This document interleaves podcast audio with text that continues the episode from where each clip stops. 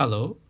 In PLA 111 course, which is Basic Design 1, we will learn to lay groundwork and offer perspectives to develop personal equipment by reinforcing them with applications that include scientific knowledge, personal discipline, and creativity to open the door for awareness of artistic view and perception, which is the wall of events and facts, quick thinking, thinking action, and getting results.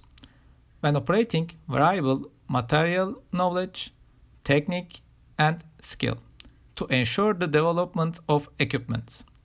Also learn black and white, light to dark, two and three dimensions, togetherness, composition, workshop applications, complementary homework studies, and so on.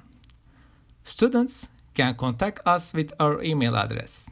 We hope to see you in class. Bye.